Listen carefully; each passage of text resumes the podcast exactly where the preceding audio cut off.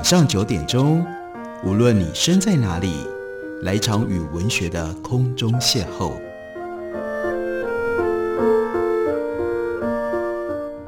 杨照谈书，邀您一同遨游文学世界，认识古今中外的经典之作。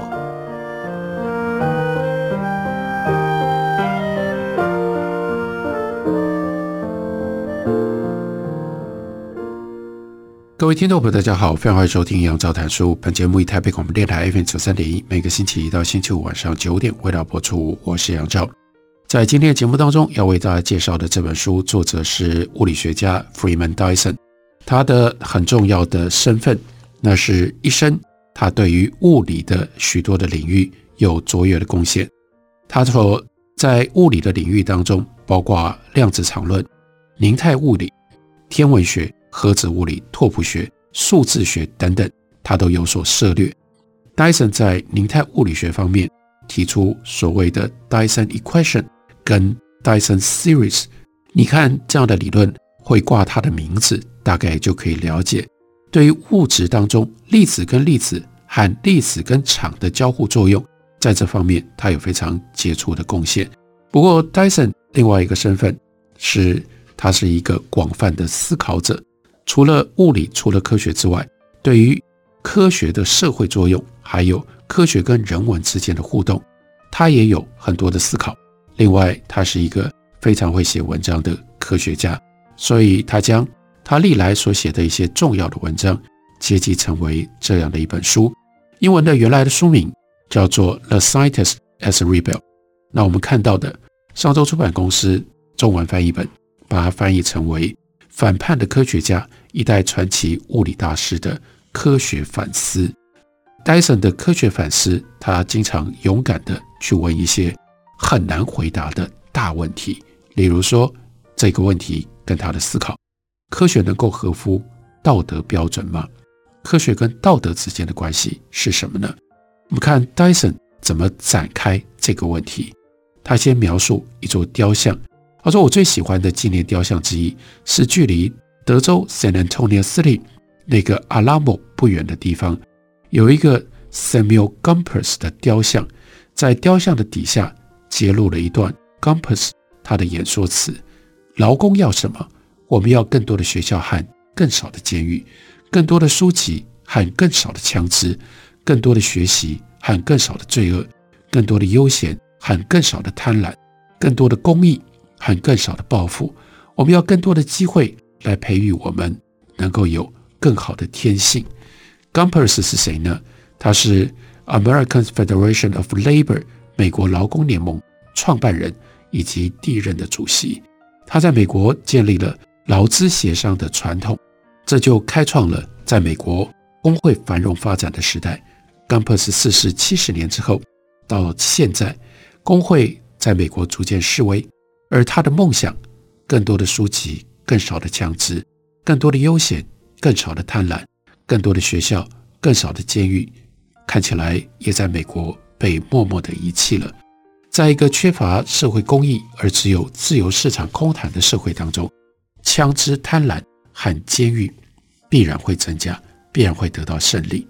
所以戴森不无感慨地说：“五十年前，当我还是一个在英国的学生。”我其中的一个老师是伟大的数学家 G.H. Hardy，他写了一本书，叫做《A Mathematician's Apology》，一个数学家的告白，或者是数学家的辩护。他用这本书来向大众解释数学的用处。在书里面，G.H. Hardy 他骄傲地声明，他的毕生都贡献在创造毫无用处的抽象艺术，没有任何可能的实际用途。对科技其实有着强大见解的他，在声明当中是这样总结的：如果科学发展倾向于加剧现实当中的贫富不均，或者更直接的促进人类生活的破坏，那这个时候科学反而是被认为是有用的。这本书出现的时间点很重要，那是在第二次世界大战当中。不过，即使是在和平时期，哈迪对于科技的见解还是有它的价值的。现今快速领先发展的科技，以机器代替工厂还有办公室当中的劳工，让资方可以更富有，而劳工却更贫穷，的确加剧了现实当中的贫富不均。而今天，致命武力科技仍然像哈迪他那个时代有利可图，市场根据实际效用以及是否能够成功的完成目标工作来衡量科技。但即使是最为成功杰出的科技，背后都一定会有这样一个潜藏的道德问题：这个技术所达成的目标，真的值得我们追求，值得我们去做的吗？引发最早道德问题的科技是。以全体人类作为范畴，而且可以让个别个人的生活都更美好的科技，每个世代的幸运人们都可以发现合乎自己需求的科技。对于身处在很久以前的戴森的父亲来说，科技就是一辆摩托车。他的父亲是一名贫穷的年轻音乐家，生长在第一次世界大战爆发之前的英国。摩托车的出现解放了他，在由阶级跟口音所支配的这个国家，指的当然就是英格兰。那戴森的父亲本来只是一个工人阶级的男孩，他学习 gentleman 他们说话那种口吻，以便让自己可以看起来、听起来上升一个阶级。但那不是他能够归属的世界。可是呢，摩托车却是促进平等的。最好的工具。当他骑上摩托车，他就跟这些绅士们平等了。他不需要继承上流阶级的财富，就能够骑着摩托车在欧洲到处旅行壮游。他跟三个朋友买了摩托车，几个人骑着摩托车游遍了整个欧洲。我父亲爱上了摩托车以及摩托车所需的相关技术。他在 Robert Pinsent 写下那本。经典作品，我们在过去曾经节目当中为大家介绍过，叫做《残余摩托车维修艺术》（Zen and the Art of Motorcycle Maintenance）。那个在这本书出现的六十年前，戴森的父亲就已经了解摩托车是具有精神性的，摩托车有它的精神本质。在我父亲的年代，马路状况不佳，没有什么机车行，你很难找到。有人可以帮你修摩托车，所以你要骑稍微长一点的距离，你要带上自己的工具箱，还要带备用的零件，做好把摩托车拆开，并且还能够组装回去的准备。摩托车在穷乡僻壤常常坏掉了，就必须大修特修。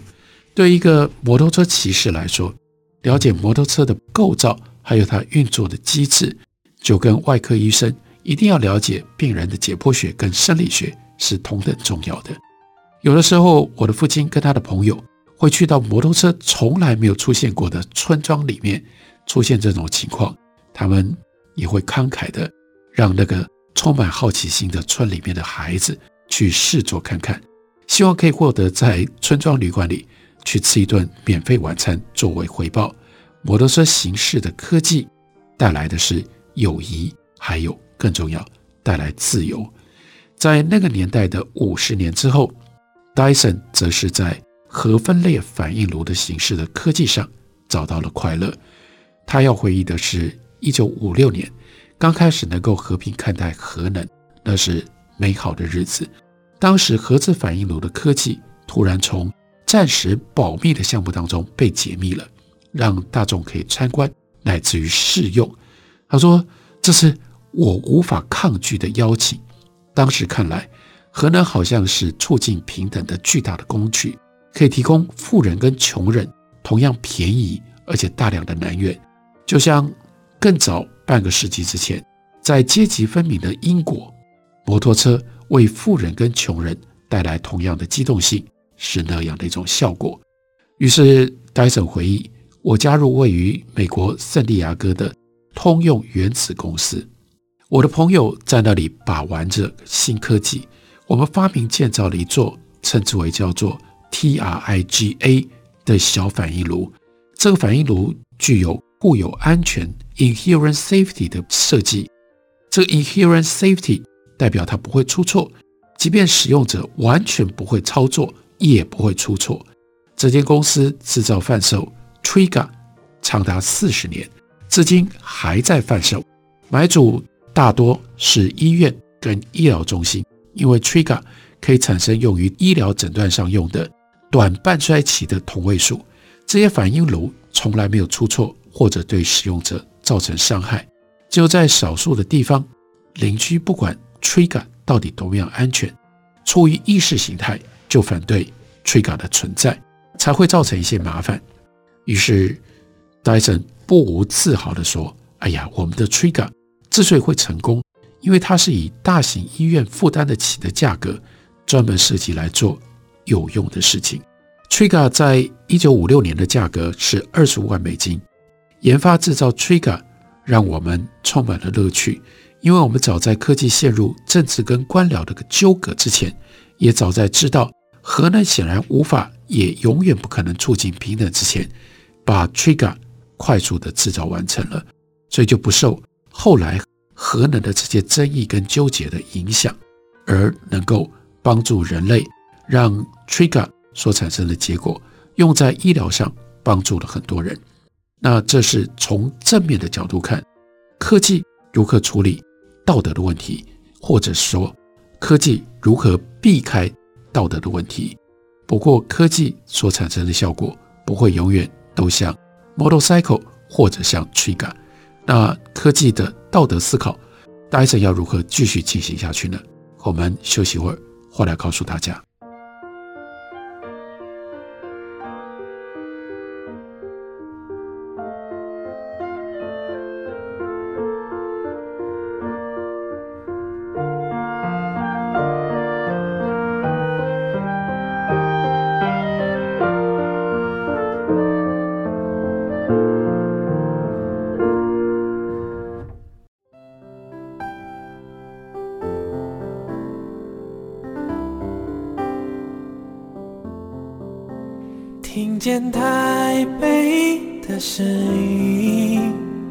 拥有颗热情的心，有爱与梦想的电台，台北广播 FM 九三点一。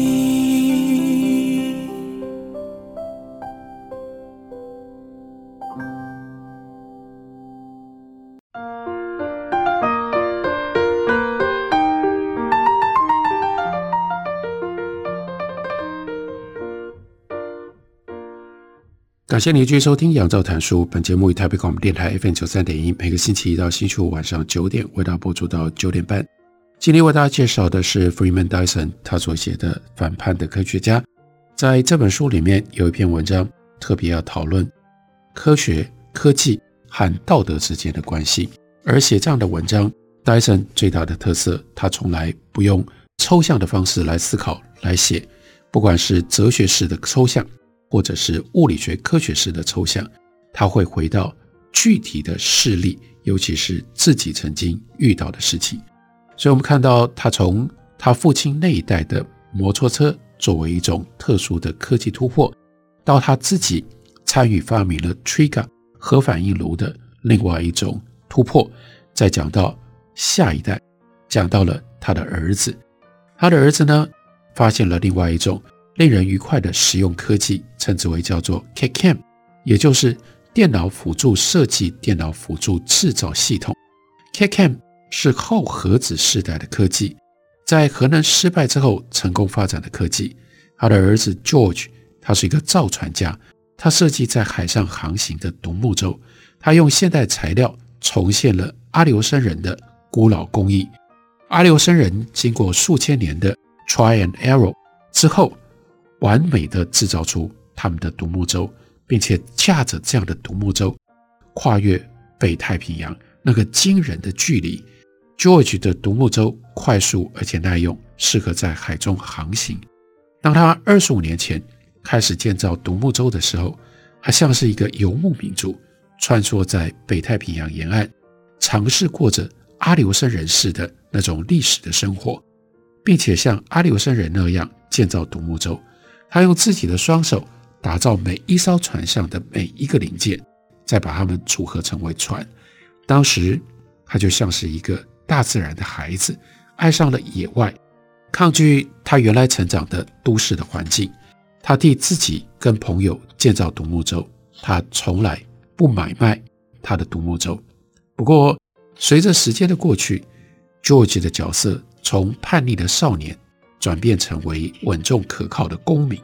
他结婚，生了一个女孩，在 Bellingham 买了房子，并且把一处在水岸边废弃的酒馆改建成为装备齐全的工作室。他的独木舟现在就不再是替自己跟朋友建造的，变成了一门生意。接下来，他还发现了 K Cam 的乐趣。现在，他工作室里的电脑跟软体比缝线针跟手做的工具还要多。他也有很长的一段时间没有徒手去打造船只的零件了。现在，他把他自己的设计直接转移到 KAM 的软体当中，经由电子传输把资料传给零件制造商。George 他整合零件，经由邮运把独木舟的所有零件跟组装的说明书寄送给下单的客人。只有在极少数的情况底下，比如说有这种富豪。他们要付钱做客制化的独木舟，George 才会在工作室组好独木舟再运过去。独木舟的生意只占据他部分的时间，他还另外运作了一个有关北太平洋历史跟民族志的历史学会。K Camp 的科技带给 George 资源跟休闲的时间，让他可以到阿留申人的岛屿上面去拜访他们，向年轻的岛民重新介绍他们祖先。被遗忘的技术，在四十年后的未来，哪一种具有乐趣的新兴科技能够丰富我们子孙的生活呢？也许他们可以自己设计，也许他们将来可以设计自己的猫跟狗，就像 k c a m 的科技，刚开始是要用在大型公司的生产线上，后来才变成能够让 George 这样个别市民来使用的工具。遗传工程的科技。也许会从生物科技和农产企业当中快速扩展开来，于是我们的子孙变成也能够使用，到时候就在自家里设计一只猫、两条狗，或许会变得就像 George 在他的冰水工作室里设计船只一样的简单。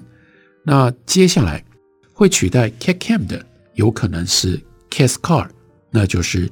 电脑辅助选取，电脑辅助重置，经由 CASCAR 的软体，你可以先用程式设计出，哎，宠物，我要一只蓝猫，它的毛色应该是蓝色的，我要它的行为像一条狗一样，非常的温驯，然后呢，会一直不断的来找我，我定好了它的行为模式，然后把程式经过电子传输到人工生殖实验室。进行植入，经过了十二个礼拜，你的宠物就诞生了。软体公司保证你会满意，所以 Freeman Dyson 他接着说：“哎呀，但我最近在 Vermont 的一间儿童博物馆公开演说，提到这一类可能性的时候，听众当中有一个年轻的女士在口头上 offend 了我，因为他指控我侵犯动物的权利。他说：‘你就是一个典型的科学家。’是一个人生以折磨动物为快乐的残酷的人士。我试着安抚他说：“我只是说有这种可能性，我本身并没有实际参与设计猫狗，但没有用。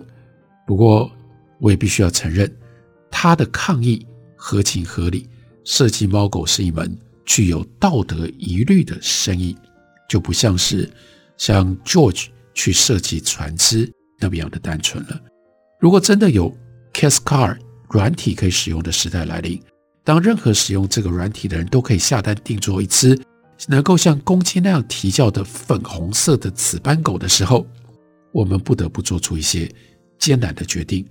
我们应该让市民创造出那种在狗群当中会被轻视、嘲笑，而且必然没有地位的狗吗？如果不应该，在合法繁殖动物和非法创造怪物之间，这条线应该怎么画？在哪里画下呢？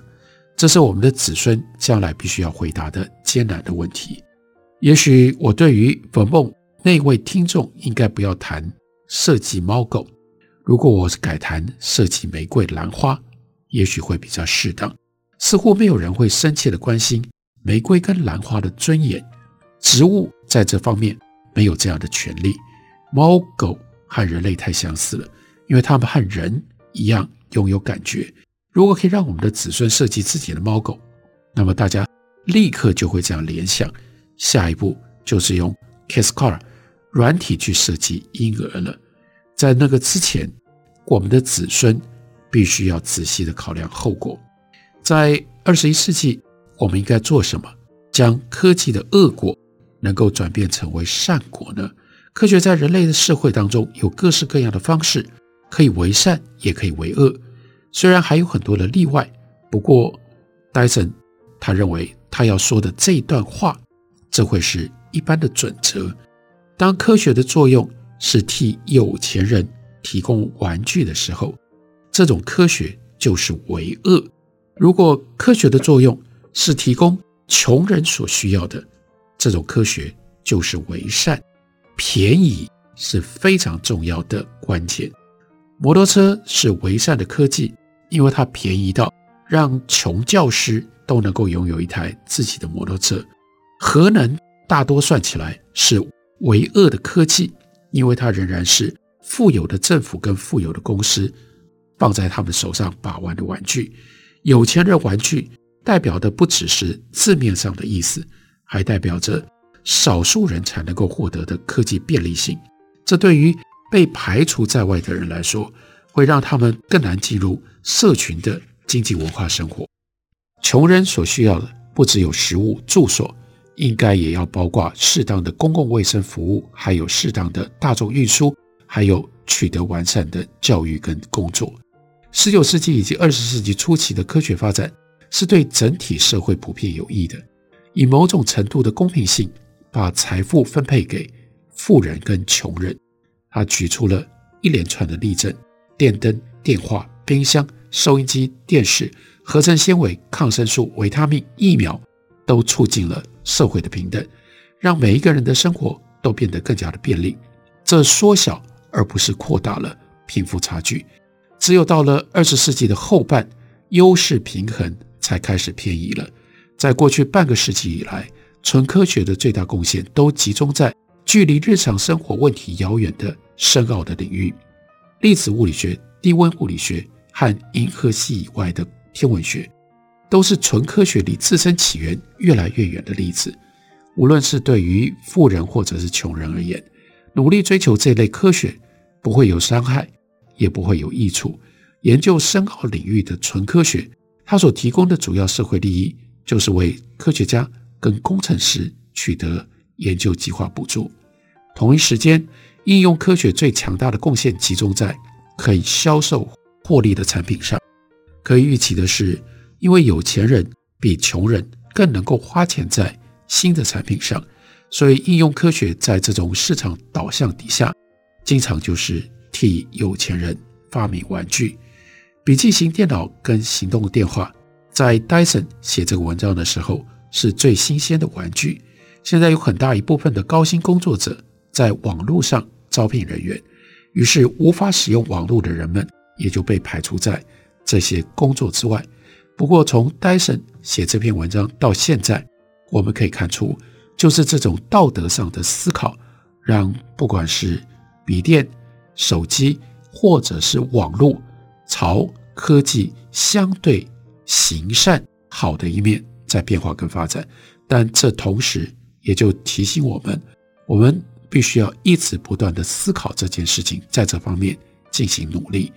例如说，什么叫做？网络禁用权，在一般人，尤其是弱势者，他们的需要上，除了食物、住所、公共卫生、大众运输之外，是不是网络的禁用权也是他们生活当中其中的一部分？如果他们因为各种不同的因素住得太偏远，或者是付不起电信的费用，他们就没有办法上网，他们就没有办法透过网络的资讯。得到求职的机会，他们就不具备有基本的网络的跟相关载具运用的能力。那这个时候，科技所带来的社会的效果就值得我们特别的关切。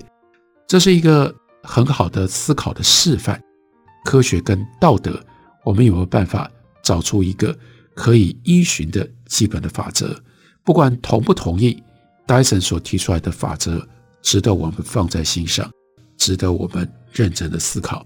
科技如果是替有钱人制造玩具，扩大贫富差距，这是坏的科技。